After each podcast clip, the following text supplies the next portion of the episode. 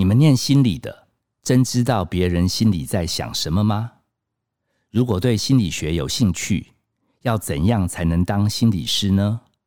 可以弱弱的请问，心理学到底在学什么啊？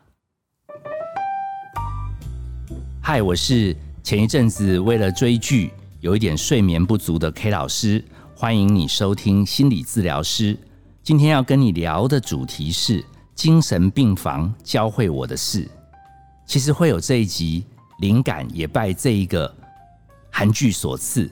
它的片名就叫做《精神病房也会迎来清晨》。但是为了让我们听友可以享受自己。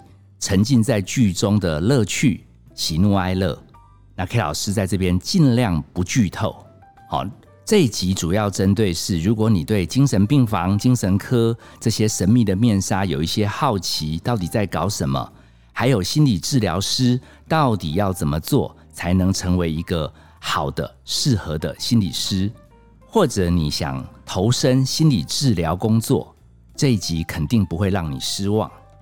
其实 K 老师并没有那么有爱心，什么从小立志要帮忙什么精神病房的病人，好，甚至 K 老师在小时候还记得邻居家有人踢笑，好像被偶一偶一抓走，阿妈还跟我讲说，你自己好好读书哦，要成为有用的人哦，不要将来生病，万一哈变成踢笑以后就抓去就回不来哦。所以其实早年的社会，K 老师也受影响，对精神病房好像有一点污名化，觉得进去之后人生就很难有起色。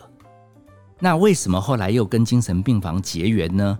是因为 K 老师自己念书念到高三，好容易焦虑紧张，好然后常常会身心不太舒服，所以自己去找资料，听说有那种心理学可以帮助人开朗。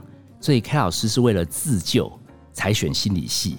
另一方面啦，因为高三的时候 K 老师症状严重到高峰，同学来跟我聊天的时候，听到 K 老师这么严重，他们好多人都跟 K 老师讲说，跟你聊天莫名其妙，听你这么惨，好像我们心情有改善呢。哎，你要不要去试试看，将来当什么心理老师，蛮适合的哦。就这样子，我就填了心理系。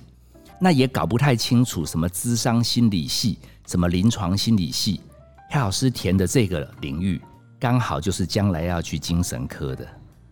那 K 老师很认真在大学学习哦，有那种什么大学生成长团体，好，K 老师认真听个案的什么什么失恋啦，考试不好啦，跟妈妈起冲突，别人坐在那个带领者的位置，都说那个椅子很热，叫 hot chair。可是 K 老师不知道为什么一坐上去，因为太认真听别人了，哎，表现还被老师称赞说有天分哦。现在回想起来，还真是不知天高地厚。那是 K 老师人生短暂的高光时刻。那走这条路，K 老师就去参加那个张老师志工团体。那参加参加，念台大的嘛，有的时候那些志工就说：“哎。”你来做个个案简报吧。你最近不是接了一个很严重的个案吗？其实那个案应该就是有进出精神病房的。那是 K 老师第一次挑战难度这么高的。K 老师认真写了二三十页的报告。那个时候来督导 K 老师报告的，应该也是一个精神科医生。他好像一页都没看完，他清了清喉咙，他就直接跟 K 老师说，还转向全场的志工说：以后遇到这种个案。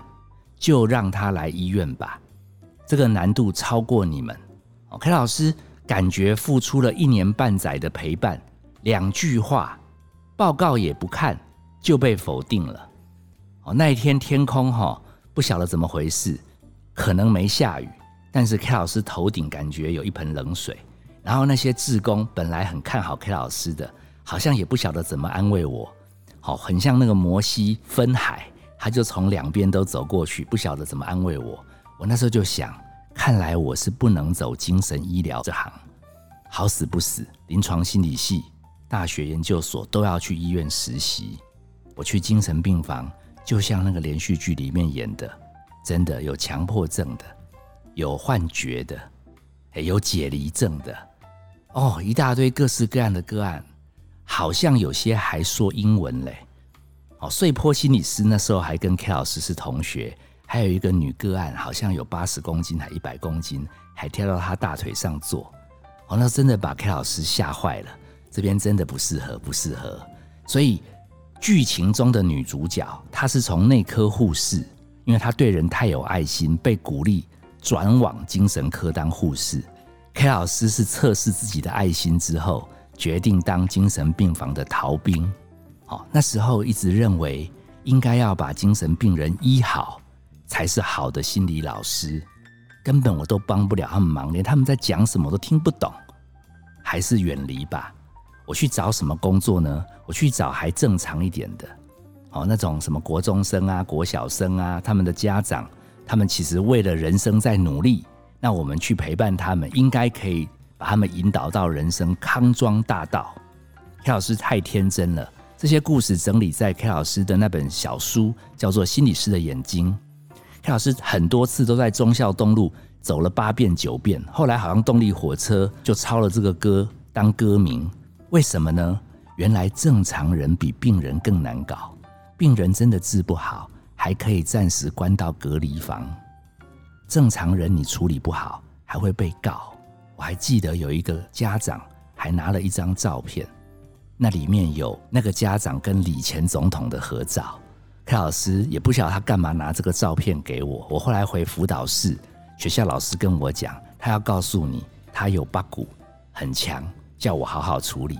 K 老师那时候很年轻，桀骜不驯，还回呛我们同事说：“他如果是一张跟狼狗合照的，我还比较怕嘞。”现在想想，自己真的是年轻不懂事，自己常常现在很热心帮忙，却不得其门而入这样的困境。那这样子很彷徨之后，其实回来找 K 老师的恩师吴英章教授，我跟他讲，我年纪都要三十岁了。一事无成，他最后告诉我说，他觉得我在大学的时候就蛮有天分啦。那时候带团体，我都很能听别人讲话啊，怎么会这样自我否定呢？刚好他现在研究室缺助理，你要不要来帮忙？他刚好也快要去行政院。他说：“哈，很多人大人物，像李远哲啊、殷琦，你看看他们怎么样成功的，你跟在我身边，应该会有学习。那也许过一两年。”你心里笃定了，你找到认同了，你再出发好了。哎，我觉得我们老师这么肯定我，还给我学习的机会，我就拎着包包去上班。哪知道一个月不到，行政院都还没进去，九二一就地震了。结果老师太热心公益吧，他就往中南部杀去了。我这个都市小孩，精神病房都不敢去了，我怎么去看那种什么家破人亡？那我也没办法，我也只好跟着去。我那时候才第一次体会心理治疗没有多神奇。遇到灾难的受伤的灵魂，或者生病的这些心灵，其实不会因为你跟他聊天就立刻好转。可是吴老师亲自示范，其实慢慢的陪着当事人，听他们诉苦、哭、抱怨，我似乎感觉到他们原来流失的力量好像有减缓，甚至有一点点。重新可以活下来的勇气，我那时候第一次发觉心理治疗好像是有 power 的，但是我只是不晓得自己能不能使用这样的能力，而且我那时候名不正言不顺的，我充其量就是个助理，我能做什么呢？就在这样子自我怀疑的时候，国家刚好公布有那个心理师证照考试，哎，我很幸运通过了考试，哎。这下有牌啦！人家说你现在在干嘛？哦，我是临床心理师，好像明证了，研究顺了。其实心里知道，我自己的治疗风格有一点着急，太热，不够有耐心。我有的时候还发明那种什么喝水不要吞下去，这样就不会抢个案的话，咬牙哦，小心不要咬到舌头。尽量逼自己，让人家讲完嘛，还是会冲动接话。好，我太热了，我真的适合做这个行业吗？其实我在连续剧里面也看到了女主角郑多恩，她基本上，即便在精神科表现的不错，可是当她的个案后来发生意外的时候，她也一样自我怀疑。那这样的自我辩证的高峰，我记得在某一天来到了最高峰，就是 K 老师在开高速公路，突然下大雨，然后 K 老师突然回想，好多个案 K 老师都没有接得很好。现在回想，如果我有机会重做，应该可以帮他们帮得更好。哎，我怎么那么糟糕啊？好，这样子纠结了好几年。哎，有的时候在路上巧遇一些以前服务过的孩子，有的时候去市场买东西的时候，那些当年帮助过的家长，他们居然来跟 K 老师聊当年好玩的陪伴过程。甚至他们还会谢谢我说，其实那时候他们太焦急了，还好有你一直鼓励他们。其实我那时候都觉得，那时候好像都没帮到什么。居然他们会说，其实 K 老师很热心，当时很憨厚、很正直、很积极，其实给他们力量。我才在想，也许很火热，不是那么典型的心理师，但是也许也有我的治疗风格啊。哎，我慢慢慢慢。重新找到了认同，就这样子服务到现在。我虽然没有常常回到精神病房，我偶尔还是会遇到一些急性的个案，我会转回医院。那我自己在接案的多样性上也更广泛了。我后来发觉，其实也不代表一定要发疯，它更严重。其实正常人也可以绝望，甚至黑老师也知道，医生、护士。心理师、社工这些专业的助人者，自己也有低潮。其实有的时候自己也会脾气不好，会沮丧。我记得我看到那个第七集还是第八集，好，然后那个团体治疗，K 老师感觉很多很多当年过得去、过不去的自己，重现在那个剧当中。K 老师还哭了，哎，好久好久，K 老师没有掉眼泪了。哦，我记得好像还有听友来信来问 K 老师说：“哎，你一直推这部戏，可这里面有医生、有护士，也有那个什么照护员，哈，抓病人到隔离室的，就没有讲你们临床心理师啊？哦，你为什么这么推这部剧呢？”其实 K 老师现在可以大方讲答案，其实那些都是头衔。其实我们人生有两个角色，在很低潮的时候。我们是需要帮助的人，在人生状况比较好的时候，也许你有一些专业，有一些证照，你可能是医生，你可能是护士，你可能是心理师，你可能是社工，你可能是 OT，你可能是医院里面帮忙打扫的阿桑。其实这些帮助别人的人跟受帮助的人，其实基本上状态是流动的。状况好的时候，多帮状况不好的人一点。其实状况好的人也会有状况不好的时候。看这个剧给 K 老师最大最大的感触就是，他不是只有在描述病人被帮忙，他里面也强调专业的人一样会生病。所以 K 老师慢慢慢慢醒悟，也许三十年前的 K 老师逃离精神病房是因为太天真了。K 老师的大脑里面只有要把病人医好。医不好的话，你就是没有用的专业人员。那个向度太单纯了。真正的人生，其实就像片尾讲的，你只能适应。然后你有的时候正常，就叫适应成功；有的时候你又垮下来，就叫做适应不良、不成功、不正常。其实不正常，你活着有机会又正常一点。你风光一阵子，有的时候又会打击。变成不太正常。他说：“我们是在正常跟不正常当中的边界公民，所以没有谁一定保证自己就那么专业，头衔也没那么重要。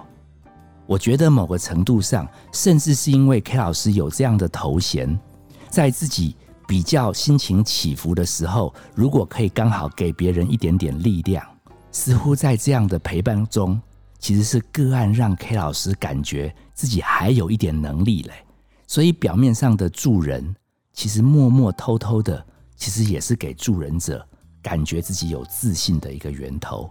谁在帮谁呢？我也搞不清楚。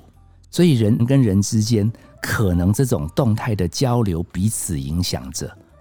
你认真的思考下去，其实彼此只能做到稳住自己，然后在行有余的时候给别人一点帮忙。那自己不稳的时候，允许自己去跟别人求助。最后，其实 K 老师想跟对心理治疗这个行业有兴趣的年轻孩子讲几个心底话。你问我心理治疗师到底要做什么？我现在会给你这样的一些答案。第一个，心理治疗师其实是压力测量工程师。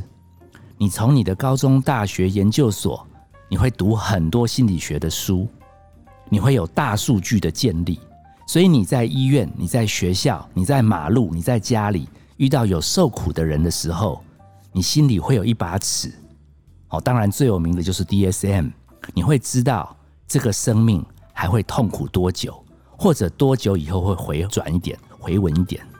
第二个，其实这个行业要有一点点读心术，它有一点点像那个口译达人，有的时候他在发作，有的时候他在闹脾气。有的时候他一句话都说不出来，你可不可以用心感觉他在纠结什么？他怎么会变这样怪怪的？他怎么会变成这样子有理说不清？说不定你帮他把他说不出来的感觉讲出来，当事人得到理解，其实他的心也会安顿一些。不过这个不是靠念书，这个有一点吃天分。好，如果你对人人的感应上还蛮敏感的，还蛮适合。还有另外一个最后的角色，就是信任供应经销商。什么叫信任供应经销商呢？有一点像我们剧里面的女主角，他即便从生病当中重回职场，被个案有一点点不信任，被个案家属有一点举牌抗议，他依然告诉自己：我也要勇敢面对。其实我们在陪伴一些需要照顾的人过程中，那个信任感是很难建立的，因为他已经被他从小到大的人际关系受过太多伤，所以他未必因为你很热心关心他，就立刻要信任你。他甚至还会否定你、打击你、伤害你。你怎么样在他的否定过程中，没有急于证明你是为他好？但是你默默的、稳定的、不卑不亢的继续陪伴他，继续说出他心里的感受，包含他骂你，他也是有他的委屈所在。说不定当他得到这样的信任感之后，这些个案就会重新释放他们成长的力量。这些东西提供给我们的听友参考。我是 K 老师，谢谢你收听心理治疗师。本节目由金星文创制作，相关的节目你可以在各大 Podcast 平台收听。如果你周围也有对精神病房有兴趣的朋友，或者你的亲朋好友喜欢对心理学有兴趣，这一集可以介绍给他，相信对他们也会有一些启发。我们下次见，拜拜。